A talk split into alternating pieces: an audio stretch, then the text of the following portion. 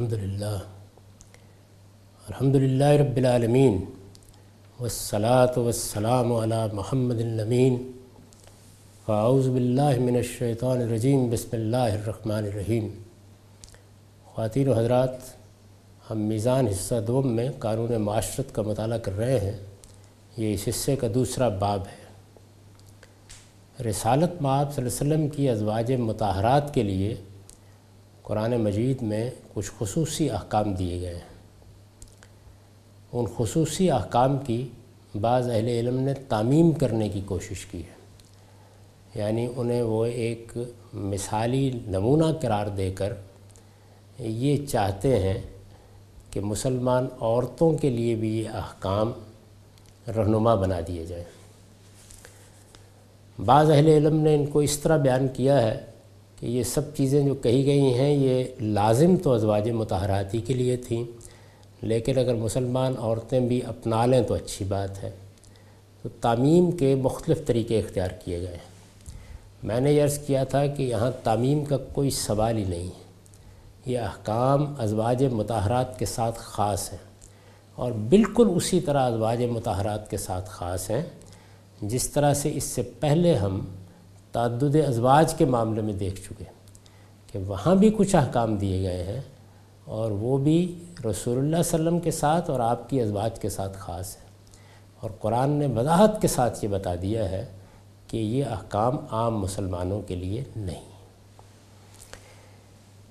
میں نے ان کا پس منظر واضح کیا تھا اور یہ بتایا تھا کہ سورہ احزاب پر اگر آپ تدبر کی نگاہ ڈالیں تو یہ بالکل واضح ہو جائے گا کہ ایک خاص صورت حال ہے جو حضور کے لیے، آپ کے گھرانے کے لیے پیدا کر دی گئی ہے۔ اس زمانے کی تاریخ کا مطالعہ کرنے سے بھی اس کی بہت سی تفصیلات معلوم ہوتی ہیں۔ اور قرآن مجید نے بھی جگہ جگہ اشارات کر کے بتا دیا ہے کہ کیا ہو رہا تھا۔ قتل کے منصوبے بنائے گئے۔ لوگوں کو برکشتہ کرنے کے لیے افواہیں پھیلائی گئیں۔ مختلف گروہوں کو مدینہ پر چڑھا لانے کی سازش کی گئی اور جادو ٹونے اور اس نوعیت کے سفلی اعمال تک کو استعمال کرنے کی صحیح کی اس طرح کی تدبیروں اور اس طرح کی چالوں میں سے ایک چال یا ایک تدبیر یہ بھی تھی کہ حضور کی اخلاقی ساخ ختم کر دی جائے۔ قرآن مجید بڑی شان کے ساتھ کہتا ہے نا کہ ان کا اعلیٰ اعلیٰ خلق نظیم آپ تو اعلیٰ اخلاق کا بہترین نمونہ ہے آپ کا اخلاق تو عظیم اخلاق ہے تو یہ صورتحال جو قریش کی اور یہود کی قیادت کے مقابل میں سامنے آ گئی تھی، اس کو ختم کرنے کی صحیح کی جا رہی ہے۔ یہ وہ چیز ہے جو پس منظر میں رکھی ہے۔ میں نے یہ بتایا کہ اس میں چونکہ رسالت مآب صلی اللہ علیہ وسلم کی ازواج متحرات کو احکام دینے ہیں، تو جس طریقے سے تعدد ازواج کی آیات میں انہیں رسالت مآب صلی اللہ علیہ وسلم کے ساتھ خاص قرار دینے کے لیے باللفظ یہ کہا گیا کہ یہ خالصۃ من دون المومنین یہ احکام خاص آپ کے لیے ہیں، یہ اہل ایمان کے لیے نہیں ہیں، دوسرے مسلمانوں کے لیے نہیں ہیں۔ اور یہ بتا دیا گیا کہ ہم یہ جانتے ہیں، ہمیں معلوم ہے کہ ہم نے دوسرے مسلمانوں کے لیے کیا قانون دیا ہے۔ اس قانون کے مقابل میں یہ ایک خصوصی قانون ہے جو آپ کے لیے نازل کیا جا رہا ہے۔ اسی طرح جیسے نماز تہجد کے بارے میں وضاحت کے ساتھ یہ کہہ دیا کہ نافلہ تلق یہ ایک زائد نماز ہے جو آپ کے لیے ہے۔ یعنی باقی مسلمانوں کو پانچ نمازیں پڑھنی ہیں، ان پر فرض ہیں، آپ پر چھ نمازیں فرض ہیں۔ تو یہاں پر بھی اب دیکھیے وہ کیا چیزیں ہیں کہ جو یہ بتا رہی ہیں، بالکل صاف الفاظ میں بتا رہی ہیں کہ یہ احکام عام مسلمان عورتوں کے لیے نہیں ہیں۔ سب سے پہلے یہ کہ ان احکام کو دیتے وقت ان کو اختیار دیا گیا۔ اس سے پہلے کہ یہ احکام دیے گئے، رسالت پاک صلی اللہ علیہ وسلم کی ازواج متحرات کو اختیار دیا گیا کہ وہ چاہیں تو اب حضور کے نکاح میں رہیں اور چاہیں تو یہ فیصلہ کر لیں کہ وہ الگ ہو جائیں۔ وہ اگر الگ ہو جاتی ہیں تو عام مسلمان عورتوں کی زندگی بسر کریں۔ لیکن اگر ان کا فیصلہ یہ ہے کہ وہ حضور کے ساتھ رہیں گی، تو پھر یہ سمجھ لیں کہ یہ اب ہمیشہ کا فیصلہ ہے۔ اور اس فیصلے کے نتیجے میں جو مرتبہ ان کو حاصل ہوا ہے، وہ محض مرتبہ نہیں ہے۔ اس کے ساتھ کچھ ذمہ داریاں ہیں اور کچھ پابندیاں ہیں جو ان کو قبول کرنی پڑیں گی۔ تو پہلے تو یہ بات، میں اس کو دہرا رہا ہوں۔ ازواج متحرات کو یہ اختیار دے دیا کہ وہ چاہیں تو دنیا کے عیش اور اس کی زینتوں کی طلب میں حضور سے الگ ہو جائیں اور چاہیں تو اللہ و رسول اور قیامت کے فوز و فلاح کی طلبگار بن کر پورے شعور کے ساتھ ایک مرتبہ پھر یہ فیصلہ کر لیں کہ انہیں اب ہمیشہ کے لیے حضور صلی اللہ علیہ وسلم کے ساتھ ہی رہنا ہے۔ اس کے بعد فرمایا کہ وہ اگر حضور کے ساتھ رہنے کا فیصلہ کر لیتی ہیں تو انہیں یہ بات اچھی طرح سمجھ لینی چاہیے کہ آپ کی رفاقت سے جو مرتبہ انہیں حاصل ہوا ہے، اس کے لحاظ سے ان کی ذمہ داری بھی بہت بڑی ہے۔ وہ پھر عام عورتیں نہیں ہیں۔ چنانچہ سری الفاظ میں یہ کہا ہے کہ لستن کا حدم من نسا تم عام عورتیں نہیں ہو۔ یعنی یہ وہ کرائن ہیں، یہ وہ الفاظ ہیں، یہ وہ تعبیریں ہیں جو یہ بتانے کے لیے اللہ تعالیٰ اختیار کر رہے ہیں کہ یہ احکام کیوں دیے جا رہے ہیں، کن کو دیے جا رہے ہیں اور یہ احکام اس لیے نہیں ہے کہ عام عورتیں بھی مثالی نمونہ سمجھ کر ان کو اختیار کریں۔ یہ احکام دیے ہی رسالت میں آپ صلی اللہ علیہ وسلم کی ازواج متحرات کو ان کی خصوصی حیثیت کے لحاظ سے۔ آپ کی رفاقت سے جو مرتبہ انہیں حاصل ہوا ہے، اس کے لحاظ سے ان کی ذمہ داری بھی بہت بڑی ہے۔ وہ پھر عام عورتیں نہیں ہیں۔ ان کی حیثیت مسلمانوں کی ماؤں کی ہے۔ اس لیے وہ اگر صد کے دل سے اللہ اور رسول کی فرما برداری اور عمل صالح کریں گی، تو آپ دیکھیے کیا کہا۔ تو جس طرح ان کی جزا دوہری ہے۔ یہ اب عام مسلمان عورتوں کا معاملہ رہا ہی کہاں؟ ایک منصب ہے، ایک ذمہ داری ہے۔ اس سے تو یہ اصول نکلا کہ جو منصب آپ کو ملے گا، جو ذمہ داری ملے گی، اس کے لحاظ سے اجر بھی دوہرا ہے۔ اور اگر کسی گناہ دوہری یعنی عام مسلمان عورتوں کے لیے یہ قانون کیسے ہو سکتا ہے؟ یہ کہا جا رہا ہے۔ اس لیے وہ اگر صد کے دل سے اللہ اور رسول کی فرما برداری اور عمر صالح کریں گی جو جس طرح ان کی جزا دوہری ہے۔ یعنی جب انہوں نے حضور کو اختیار کر لیا، جب انہوں نے یہ فیصلہ کر لیا کہ وہ پابندیاں بھی قبول کریں گی، وہ ذمہ داری کے تقاضے بھی پورے کریں گی، وہ ایک دوسری زندگی بسر کریں گی، وہ پیغمبر کی بیویوں کی حیثیت سے مسلمانوں کی ماؤں کا کردار ادا کریں گی۔ جب انہوں نے یہ چیز قبول کر لی تو اب جو عمل بھی وہ کریں گی یعنی ایک عام عورت بھی وہی عمل کرے گی، لیکن جب وہ کریں گی، ایک عام عورت بھی نماز پڑھے گی، ایک عام عورت بھی روزہ رکھے گی، لیکن جب وہ پورے اہتمام کے ساتھ اللہ اور رسول کی فرم برداری کے جذبے سے نماز کا اہتمام کریں گی، روزے کا اہتمام کریں گی، اللہ کی راہ میں انفاق کریں گی، اپنے اوپر کچھ پابندیاں قبول کریں گی، تو جزا بھی دوہری ہے۔ اسی طرح اگر ان سے کوئی جرم صادر ہوا تو اس کی سزا بھی دوسروں کی نسبت سے دوہری ہوگی۔ یہ اللہ تعالیٰ کا انصاف ہے۔ یعنی پہلے اختیار دیا، اس کے بعد دونوں جانب واضح کر دی صورتحال۔ بشارت کے پہلو سے بھی کہ اب ہر نیکی کی جزا دوہری ہے اور تنبیہ کے پہلو سے بھی کہ ہر برائی اور ہر جرم کی سزا بھی دوہری ہے۔ ان کے باطن کی پاکیزگی میں شبہ نہیں۔ یعنی اللہ تعالیٰ یہ کہہ رہے ہیں کہ اس وقت جو ذمہ داریاں تم پر ڈالی جا رہی ہیں یا جو پابندیاں لگائی جا رہی ہیں، یہ اس لیے نہیں ہے کہ تمہارے باطن میں کوئی کھوٹ تھا، ہرگز نہیں۔ تمہارے باطن کی ان کے باطن کی پاکیزگی میں شبہ نہیں، لیکن اللہ تعالیٰ انہیں لوگوں کی نگاہوں میں بھی۔ اس لیے کہ گرد و پیش کے لوگوں نے ہدف بنا لیا ہے پیغمبر کے گرانے کو۔ لیکن اللہ تعالیٰ انہیں لوگوں کی نگاہ میں بھی ہر طرح کی اخلاقی نیاست سے بالکل پاک دیکھنا چاہتا ہے۔ یہ ان کے مقام و مرتبے کا تقاضا ہے اور اس کے لیے یعنی اپنے اس منصب کے تقاضے سے، اس کی ذمہ داریوں کو پورا کرنے کے لیے۔ یہ چند باتیں اپنے شب و روز میں انہیں لازماً ملحوظ رکھنی چاہیے۔ اب یہ کچھ زائد احکام ہیں جو ازواج متحرات کو اس پس منظر میں ان تصریحات کے ساتھ دیے جا رہے ہیں۔ اول یہ کہ وہ اگر خدا سے ڈرنے والی ہیں تو ہر آنے والے سے بات کرنے میں نرمی اور توازو اختیار نہ کریں۔ پہلی بات کیا کہی ہے؟ کہ کسی عام عورت نے نرمی اور توازوں کے ساتھ بات کی، جیسے کہ ہر شریف و نفس مرد و عورت کو کرنی چاہیے۔ اور اس سے خدا نخواستہ کسی نے کوئی غلط فائدہ اٹھا لیا تو کوئی قیامت نہیں آئے گی۔ ایک ذاتی اور شخصی معاملہ ہوگا جس کے تدارک کی صورتیں موجود ہیں، لیکن تم پیغمبر کی بیویاں ہو۔ تمہارا ایک خاص مرتبہ، خاص منصب ہے۔ اس لیے ہر آنے والے سے بات کرنے میں نرمی اور توازو اختیار نہ کیا کرو۔ یعنی یہ دیکھ لیا کرو کہ کون ہے۔ تمہیں متنبع ہونا چاہیے کیونکہ تمہارے گرد و پیش میں کون لوگ ہیں جو باقاعدہ اسکیمیں بنا رہے ہیں کہ کوئی اسکینڈل ان کو ملے۔ وہی جن کا ذکر آگے آئے گا۔ منافقین، مرجفون، وہ جن کے دلوں میں روگ ہے۔ تو یہ دیکھا کرو کیونکہ سبھی آئیں گے۔ وہ بظاہر مسلمان ہی ہیں، مسلمانوں کی جماعت کا حصہ ہیں، وہ مسجد میں بھی آتے ہیں، آپ کے گھر میں بھی آتے ہیں۔ تو ہر آنے والے سے نرمی اور توازوں کے ساتھ بات نہ کیا کرو۔ اس سے یہ نتیجہ نکالنا کہ کسی عورت کے لیے بھی نرمی اور توازوں کے ساتھ مردوں سے بات کرنے پر پابندی لگا دی گئی ہے۔ یہ حقیقت ہے کہ اس سخن فہمی کی صرف داد دی جا سکتی ہے۔ ایک خاص پس منظر اور ماحول ہے جس میں کچھ خطرات کا سد باب کیا جا رہا ہے۔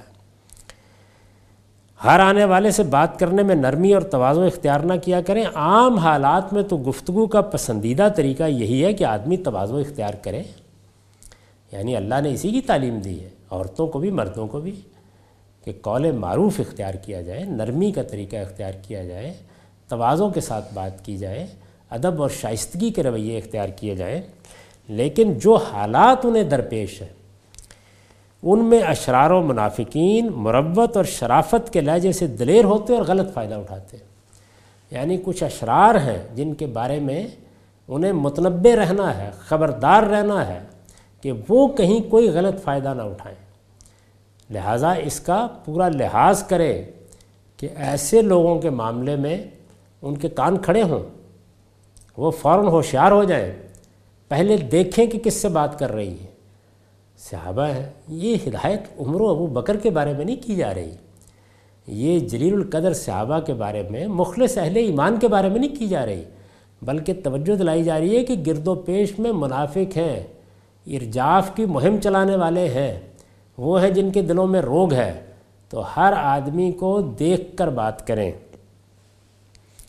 لیکن جو حالات انہیں درپیش ہے ان میں اشرار و منافقین مربت اور شرافت کے لہجے سے دلیر ہوتے اور غلط فائدہ اٹھاتے ہیں۔ اس سے انہیں یہ توقع پیدا ہو جاتی ہے کہ جو وسوسہ اندازی وہ ان کے دلوں میں کرنے کی کوشش کر رہے ہیں، اس میں انہیں کامیابی حاصل ہو جائے گی۔ یعنی یہ وسوسے کہ تم لوگ رسالت میں آپ صلی اللہ علیہ وسلم کے گھر میں ہو تو یہ دیکھو یعنی تمہاری حیثیت یہ ہے کہ اس وقت ایک حکومت کے سربراہ کی بیگمات ہو۔ دنیا کے لحاظ سے دیکھیے۔ لیکن اسرت تنگ دستی یہ کیا زندگی ہوئی؟ بڑے بڑے سردار موجود ہیں، وہ شادی کر لیں گے۔ یعنی آپ، یہ کس صورتحال سے دو چار ہیں؟ اس طرح کی مہم چلائی جا رہی ہے، یہ معلوم ہو جاتا ہے اس سورہ کو پڑھنے سے۔ اس لیے ایسے لوگوں سے اگر بات کرنے کی نوبت آئے تو بالکل صاف، ایسے لوگوں سے۔ یعنی یہ نہیں کہا جا رہا کہ ہر آنے والے سے، ہر مسلمان سے آپ کو ترشی کے ساتھ بات کرنی ہے، توازوں کا طریقہ اختیار نہیں کرنا۔ محبت اور التفات کا جو ایک ماں ظاہر کرتی ہے اپنے بچوں کے لیے، وہ طریقہ اختیار نہیں کرنا، یہ نہیں کہا جا رہا۔ یہ کہا جا رہا ہے کہ ایسے لوگوں سے اگر بات کرنے کی نوبت آئے تو بالکل صاف اور سادہ انداز میں اور اس طرح بات کرنی چاہیے کہ اگر وہ اپنے دل میں کوئی برا ارادہ لے کر آئے ہیں تو انہیں اچھی طرح اندازہ ہو جائے کہ یہاں ان کے لیے کامیابی کا کوئی امکان نہیں۔ یہ پہلی ہدایت ہے۔ یہ جو میں نے خلاصہ بیان کیا ہے، اسے قرآن کے الفاظ میں سنیے۔ یہ سورہ عذاب ہے، تینتیسویں سورہ، وہی سورہ جس کو ہم تدبر کے ساتھ سمجھنے کی کوشش کر رہے ہیں۔ اور میں یہ عرض کروں گا کہ یہاں تو ظاہر ہے مجھے صرف احکام کو بیان کرنا ہے اور اس میں اختصار بھی ملحوظ ہے۔ جو لوگ تفصیل سے اس سورہ کو، اس کے پس منظر کو، ان ہدایات کو سمجھنا چاہتے ہیں، وہ استاذ امام کی تدبر و قرآن کو دیکھیں اور البیان کو دیکھیں۔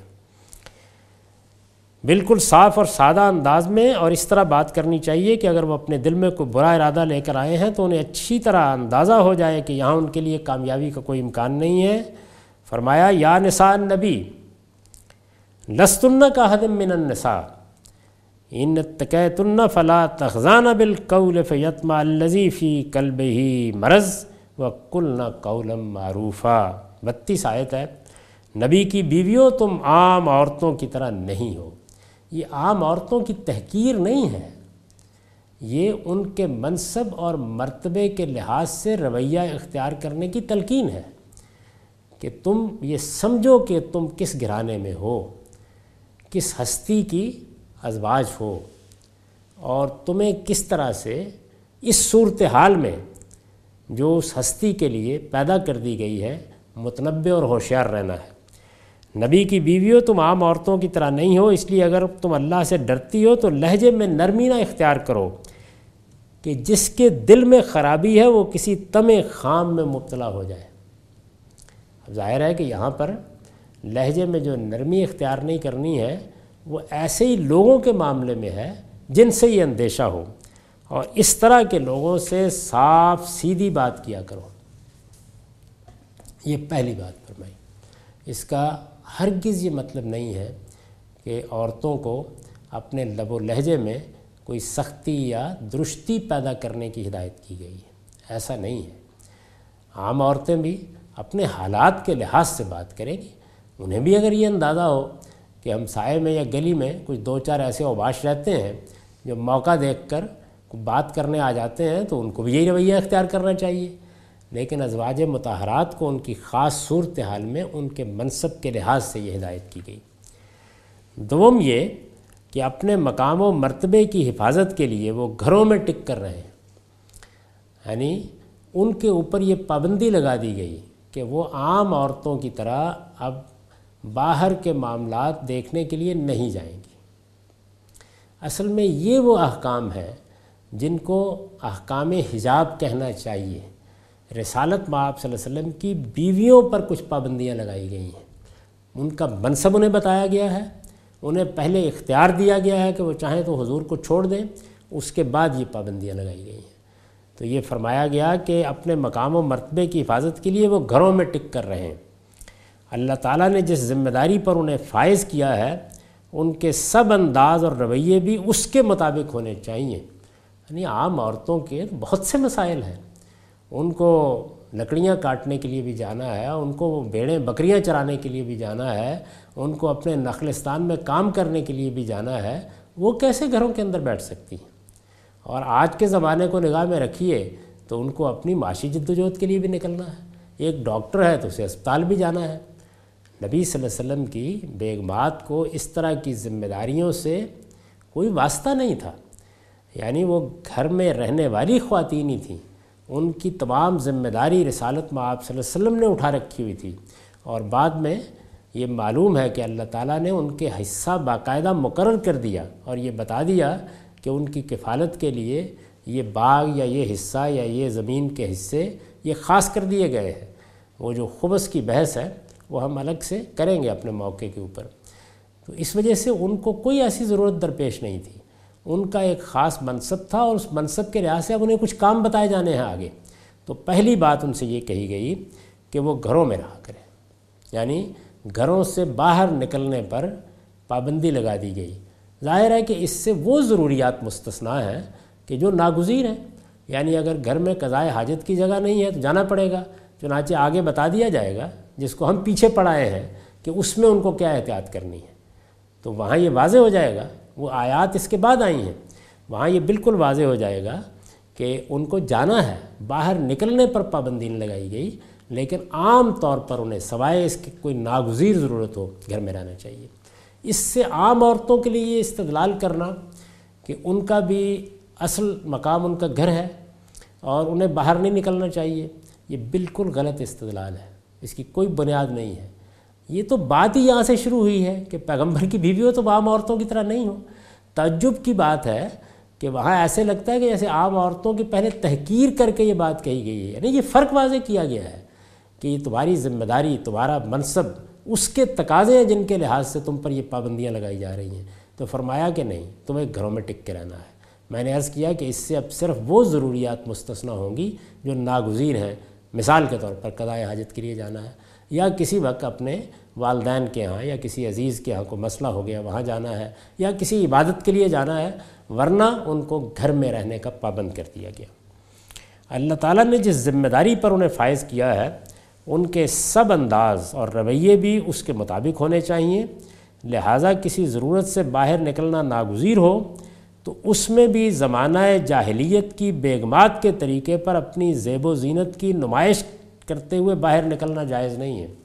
یعنی اول تو انہیں رہنا ہی گھر میں ہے، باہر نکلنا نہیں۔ اور اگر کسی ضرورت کے تحت باہر نکلنا پڑے تو اس اہتمام کے ساتھ نکلنا ہے کہ وہ پیغمبر کی بیویاں ہیں۔ ان کا رویہ، ان کی تہذیب، ان کے انداز، یہ سب ان کے مرتبے کے لحاظ سے ہونے چاہیے۔ اور تقابل میں یہ کہا ہے کہ وہ لا تبرجنا تبرج الجاہلیت اولا وہ بیگمات کی طرح اپنے زیب و زینت کی نمائش کرتے ہوئے نہ جائیں۔ اس آیت کو سنا کر اس کے مقابل میں یہ بات رکھی جاتی ہے کہ اچھا اگر یہ ازواج متحرات کو کہا گیا ہے، تو کیا عام عورتوں کو ایسا کرنا چاہیے؟ میرا جواب یہ ہے کہ عام عورتوں کو ان کے لحاظ سے یہ ہدایت کی جا چکی ہے۔ انہیں سورہ نور میں بتایا جا چکا ہے کہ لا یبدین زینت ہننا ان کے لیے وہی الفاظ موضوع ہیں کہ وہ اپنی زینتوں کو نمایاں نہ کریں، زینتوں کی نمائش نہ کریں۔ پھر اس کے کچھ آداب بتائے گئے ہیں۔ یہاں جو الفاظ ہیں، وہ اسی درجے کی خواتین کے لیے موضوع ہیں۔ یعنی جو بیگمات تھیں، بڑے لوگوں کی بیویاں تھیں، وہ جب باہر نکلتی تھیں، تو ان کی سج دھج ان کا انداز، ان کا لباس، ان کے زیورات، پھر ان کو نمایاں کرنے کے طریقے وہ اپنے ہی انداز کے ہوتے تھے۔ یہاں الفاظ اس کے لحاظ سے استعمال کیے گئے ہیں۔ ایک عام عورت، بیچاری چرواہی ہے۔ گھر کا کام کرتی ہے، اپنے جانوروں کو باہر لے جاتی ہے، اپنے نخلستان میں کام کرتی ہے۔ اس کے لیے وہی بات موضوع ہے جو اس کے لیے کہہ دی گئی ہے۔ یعنی اس کے لیے بھی حکم موجود ہے، لیکن اس کے لحاظ سے۔ اور ان کے لیے بھی حکم ہے، لیکن ان کے لحاظ سے۔ یعنی یہاں بات صرف یہ نہیں ہو رہی کہ انہیں زینتوں کی نمائش نہیں کرنی، بلکہ یہ بتایا جا رہا ہے کہ منصب کا جو تقاضا ہے، اس کا یہ منفی پہلو نہیں ظاہر ہونا چاہیے جو عام طور پر بڑے لوگوں کی بیگمات سے ظاہر ہو جاتا ہے۔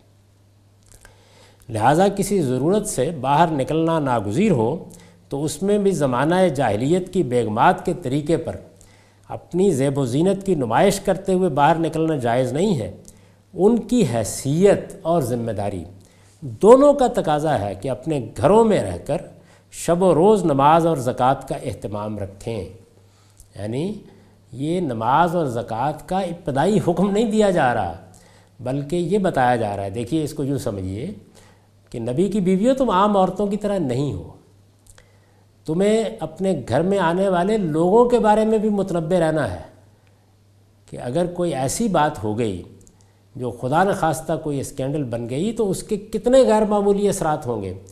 لہٰذا آدمی آدمی کو دیکھ کر بات کیا کرو۔ اور جب اس طرح کے لوگ بات کریں تو ظاہر ہے کہ بات کرنے سے تو انکار نہیں کیا جائے گا، لیکن لب و لہجہ ایسا رکھو کہ وہ اس کے اندر کوئی رکھنا نہ تلاش کر سکیں اور تم بہرحال بیگمات تو ہو، تمہارا ایک مرتبہ ہے، تم پیغمبر کی بیویاں ہو، سربراہ حکومت کی بیگمات ہو، اس پہ تو کوئی شک نہیں۔ لیکن اللہ کیا چاہتا ہے؟ یعنی جب اس طرح کی بیگمات ہوتی ہیں تو وہ کس طرح اپنے حسن کی، اپنے زیورات کی اور اپنے شان اور اپنے مرتبے کی نمائش کرتی پھرتی ہیں؟ تمہارا کام یہ نہیں ہے۔ تمہیں زیادہ وقت گھر میں گزارنا ہے، گھر میں ٹک کے رہنا ہے، کسی ضرورت کے تحت باہر نکلنا ہے، نکلنے کی ضرورت پیش آ جائے تو ان بیگمات کی طرح اپنے زیب و زینت کی نمائش کرتے ہوئے نہیں نکلنا، بلکہ اعلیٰ تہذیب کا نمونہ بن کے نکلنا ہے۔ ان کی حیثیت اور ذمہ داری دونوں کا تقاضا ہے کہ اپنے گھروں میں رہ کر شب و روز نماز اور زکوٰۃ کا اہتمام رکھیں۔ اہتمام رکھیں یعنی فعل یہاں ابتدائی حکم دینے کے لیے نہیں آئے۔ یہ ازواج متحرات کو آج پہلے دن کہنا تھا کہ ان کو نماز پڑھنی ہے، ان کو روزہ رکھنا ہے۔ اس سے بعض لوگ کم سواد یہ استدلال کرتے ہیں کہ دیکھیے ان کو یہ کہا گیا کہ نماز پڑھو، ان کو یہ کہا گیا کہ زکوٰۃ ادا کرو، تو کیا باقی عورتوں کو نہیں ادا کرنی؟ تو میرا سوال یہ ہے کہ ان کو یہ کہنے کی ضرورت کیوں پیش آئی ہے؟ نماز کا حکم دیا جا چکا۔ یعنی یہ تو سورہ عذاب ہے، زکوٰۃ کا حکم بھی دیا جا چکا۔ نہیں، یہ ایسے ہے کہ جیسے ہم یہ کہتے ہیں کہ بھائی آپ دین کے عالم ہیں، دین کے طالب علم ہیں۔ آپ کا یہ کام نہیں ہے کہ آپ گلیوں اور بازاروں میں جا کر کھیل تماشا دیکھتے پھریں۔ آپ کو چاہیے کہ آپ اپنی لائبریری میں وقت گزاریں، آپ نماز کا اہتمام رکھیں، آپ روزے کا اہتمام رکھیں۔ یہ اس اسلوب کی بات ہے۔ اس کو سمجھیں کہ یہ کس اسلوب میں بات کہی گئی ہے۔ عربی زبان میں فعل ہر جگہ اپنے ابتدائی حکم کو بیان کرنے کے لیے استعمال نہیں ہوتے۔ ان کی حیثیت اور ذمہ داری دونوں کا تقاضا ہے کہ اپنے گھروں میں رہ کر شب و روز نماز اور زکوٰۃ کا اہتمام رکھیں۔ یعنی وہ نماز اور زکوٰۃ جس کا حکم سب کو دیا گیا ہے۔ وہ سب کو ادا کرنی ہے، لیکن ان کے ہاں اس کا اہتمام ہونا چاہیے۔ ان کی زیادہ التفات انہی چیزوں کی طرف رہنا چاہیے۔ ان کو سب سے بڑھ کر انہی چیزوں کی طرف توجہ دینی چاہیے، ان کے منصب کے لحاظ سے۔ اور ہر معاملے میں پوری وفاداری کے ساتھ اللہ اور رسول کی اطاعت میں سرگرم ہوں۔ ہر مسلمان کو اللہ اور رسول کی اطاعت اور وفاداری کرنی ہے اور اس میں آگے بڑھنا ہے، لیکن یہاں بھی بالکل وہی چیز ہے کہ منصب کے لحاظ سے، ذمہ داری کے لحاظ سے ہم کہتے ہیں نا کہ بھئی کسی عالم کو تو جھوٹ نہیں بولنا چاہیے۔ تو اب اس کا کیا مطلب ہے؟ اس کا مطلب یہ ہے کہ عام آدمیوں کو لائسنس دیا جا رہا ہے۔ یہ زبان کے اسالیب ہے جن کا اگر صحیح ذوق ہو تو آدمی اندازہ کرتا ہے کہ کیا بات کس موقع پر کہی جا رہی ہے۔ تاہم کسی مجبوری سے باہر نکلنا ہی پڑے تو اسلامی تہذیب کا بہترین نمونہ بن کر نکلیں اور کسی منافق کے لیے انگلی رکھنے کا کوئی موقع نہ پیدا ہونے دیں۔ یہ اس پس منظر میں فرمایا وہ کرنفی بیوت کن ولا تبرج نہ تبرج الجاہلیت الاولا و عکم نصلاح و عطین عطین زکا و عطین اللہ و رسول انما یرید اللہ علیہ یوزبان کم الرجس اہل البیت و یطاہرکم تطہیرا اور اپنے گھروں میں ٹک کر رہو وہ کرنا فی بیوت کنہ یہ مطلب ہے، یہ عورت کا دائرہ عمل نہیں بیان ہو رہا۔ رسالت میں آپ صلی اللہ علیہ وسلم کی ازواج متحرات کو ان کے منصب کے لحاظ سے باہر نکلنے سے روکا جا رہا ہے۔ اور اپنے گھروں میں ٹک کر رہو اور پہلی جاہلیت کی طرح سج دج نہ دکھاتی پھرو۔ پہلی جاہلیت کی طرح۔ یعنی جیسے پہلے جاہلیت کے زمانے میں بیگمات بڑوں کی بیویاں سج دج دکھانے کے لیے باہر نکلتی تھیں۔ ولا تبرج نہ تبرج الجاہلیت رولا۔ اور نماز کا اہتمام رکھو۔ و کمن صلاح و عطین زکا یہ ہے وہ آتین زکا زکوٰۃ کا اہتمام کرو، ادا کرنے کا، نماز کا اہتمام کرو۔ یعنی تمہاری زندگی میں زیادہ چیز، چیزیں نمایاں ہونی چاہیے۔ وہ عطین اللہ و رسول اور اللہ اور اس کے رسول کی فرما برداری کرو۔ انما یرید اللہ علیہ یوزبان کم الرجسا اہل البیت و یطاہرکم تطہیرا۔ اللہ یہی چاہتا ہے کہ اس گھر کی بیویوں کے تم سے وہ گندگی دور کرے۔ جو یہ منافق تم پر تھوپنا چاہتے ہیں اور تمہیں پوری طرح پاک کر دے۔ پاک کر دے یعنی لوگوں کی نگاہوں میں بھی۔ باطن تو پاک ہے ہی۔ یہاں یہ بتایا جا رہا ہے کہ ایسی احتیاطیں ملحوظ رکھو، ایسے طریقے اختیار کرو۔ اپنے آپ کو اس طرح پیش کرو، اپنے شب و روز اس طرح گزارو کہ کسی منافق کے لیے کوئی گندگی تم پر تھوپنے کی گنجائش باقی نہ رہے۔ یہ احکام ہے۔ اس پس منظر میں ایک چیز ہے لفظ۔ لفظ تو مسلمان کو جب بھی کہا جائے گا تو یہی کہا جائے گا کہ عطین اللہ و رسول مسلمان عورتوں کو کہا جائے گا تو یہی کہا جائے گا۔ لیکن یہ عام مسلمان عورت کو کہا جائے گا تو حکم دینے کا اسلوب ہے۔ اور یہاں پر یہ جس پس منظر میں آیا ہے، اس میں یہ ہے کہ یہ وفاداری، یہ فرما برداری، یہ اطاعت اہتمام کے ساتھ ہونی چاہیے۔ یہ سب فعل ان افعال کے اہتمام پر دلالت کے لیے آئے ہیں اور یہ اسلوب بہت اچھی طرح ہماری زبان میں بھی استعمال ہوتا ہے، دنیا کی ہر زبان میں استعمال ہوتا ہے۔ اس کو سمجھ کر ان آیتوں کا مدعا لوگوں کو بتانا چاہیے۔ اس میں ہرگز ہرگز یہ نہیں کہا جا رہا کہ عام عورتوں کو ان کے خلاف کچھ کرنا ہے۔ ان کے لیے احکام الگ سے موجود ہیں۔ یہاں اہتمام کرنے، اپنی ذمہ داری کو سمجھنے، اس کے مطابق رویہ اختیار کرنے کی تلقین کی جا رہی ہے۔ یہ سلسلہ ابھی جاری ہے۔ اگلی نشست میں ہم بعض دوسری چیزوں کو بھی دیکھیں گے۔ اقول و قولی حاضہ وستغفر اللہ لی ولکم ولسائر المسلمین۔